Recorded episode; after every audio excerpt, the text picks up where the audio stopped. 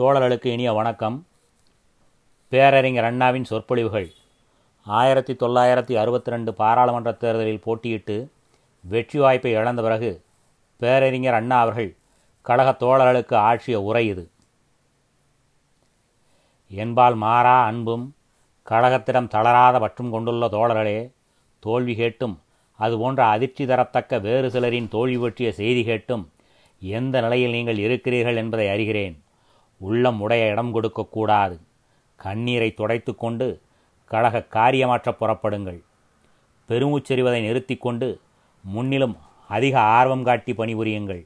இந்த தேர்தலில் என்னை தோற்கடிக்க ஆளும் கட்சியினரும் அவர்தம் ஆதரவாளர்களும் என்னென்ன முன்னேற்பாடுகள் செய்தனர் முறைகளை பயன்படுத்தினர் என்பது நாடெறிந்த உண்மையாகும்.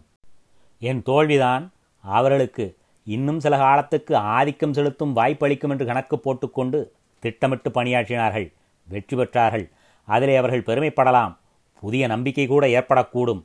ஆனால் அவர்களின் கணக்கு தவறு. என் தோல்வியுடன் கழகம் களைந்தது என்று எண்ணுகிறார்களே அதுதான் அவர்களின் தவறான கணக்கு. நான் சட்டசபையில் இருந்து கொண்டு பணியாற்றுவதை தடுக்க மட்டுமே இந்த தோல்வி பயன்படும்.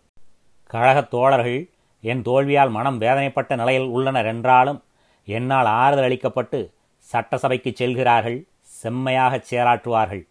அவர்களின் எண்ணத்திலும் பேச்சிலும் நான் இருக்கிறேன். எனவே பெரியதோர் கஷ்டம் கழகத்துக்கு ஏற்பட்டுவிடவில்லை.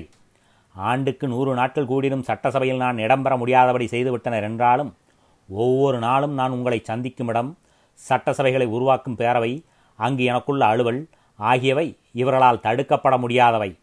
இந்த தோல்வியும் என்னை அந்த பணியிலிருந்து விலகச் செய்யாது. மாறாக அந்த பணி மேலும் மும்முரமாக நடைபெறும். ஆளுங்கட்சியினர் கையாண்ட முறைகள் வீசிய கருவிகள் எத்தனை மோசமானவைகள் என்பதை காட்டி இந்த தோல்வி என் தோல்வி அல்ல என்று வாதாட நான் முற்படவில்லை.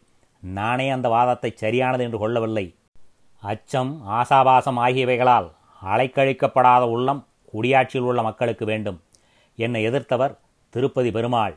என் தோல்வி அப்படிப்பட்ட மக்களின் தொகை குறைவு என்பதை காட்டுகிறது.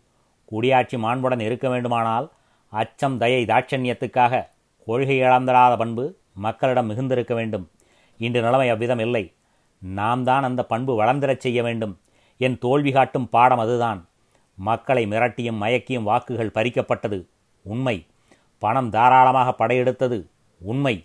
நான் காஞ்சிபுரத்தில் பேசியுள்ளபடி என்னுடன் வெங்கடேச பெருமாள் போட்டி போட முன்வந்து விட்டார். ஆனாலும் அந்த நிலைமையையும் மீறி வெற்றி கிடைத்தால்தான் உண்மையான வெற்றியாகும். எந்த கருத்தை கொண்டோ அதற்கு பயப்பட்டோ?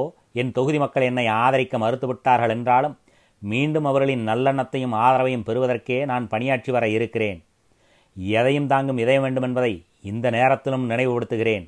என்னை தோற்கடிக்க வேண்டும் என்பதுடன் ஆளுங்கட்சியினருக்கு இவனுடன் சட்டமன்றத்தில் பணியாற்றியவர்களை வீழ்த்திவிட வேண்டும் என்பதுதான் திட்டம். அதன்படியே சட்டமன்றத்தில் அரும்பணியாற்றிய நமது தோழர்கள் பலரை தோற்கடித்து விட்டார்கள் எனினும் அதிக எண்ணிக்கையுடன் அரும்பணியாற்றிடக்கூடிய அறிவாற்றல் படைத்த நமது கழகத் தோழர்கள் சட்டமன்றம் செல்கிறார்கள்.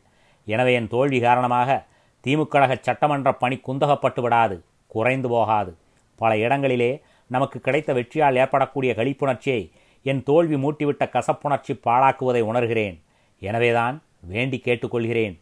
நேரிட்டுவிட்ட தோல்விகளை மறந்துவிடுங்கள். கண்கலங்கி நிற்காதீர்கள். வெற்றி பெற்று வருகிறது கழகம். நாட்டு மக்களின் பேராதரவு வளர்ந்து வருகிறது. இது சாதாரணமானதல்ல. அரசியல் முக்கியத்துவம் வாய்ந்தது. இதை எண்ணி மகிழ்ச்சி அடையுங்கள் பெருமைப்படுங்கள் புதிய உற்சாகத்துடன் பணியாற்றுங்கள் என்று உங்களை கேட்டுக்கொண்டு விடைபெறுகிறேன். நன்றி வணக்கம்.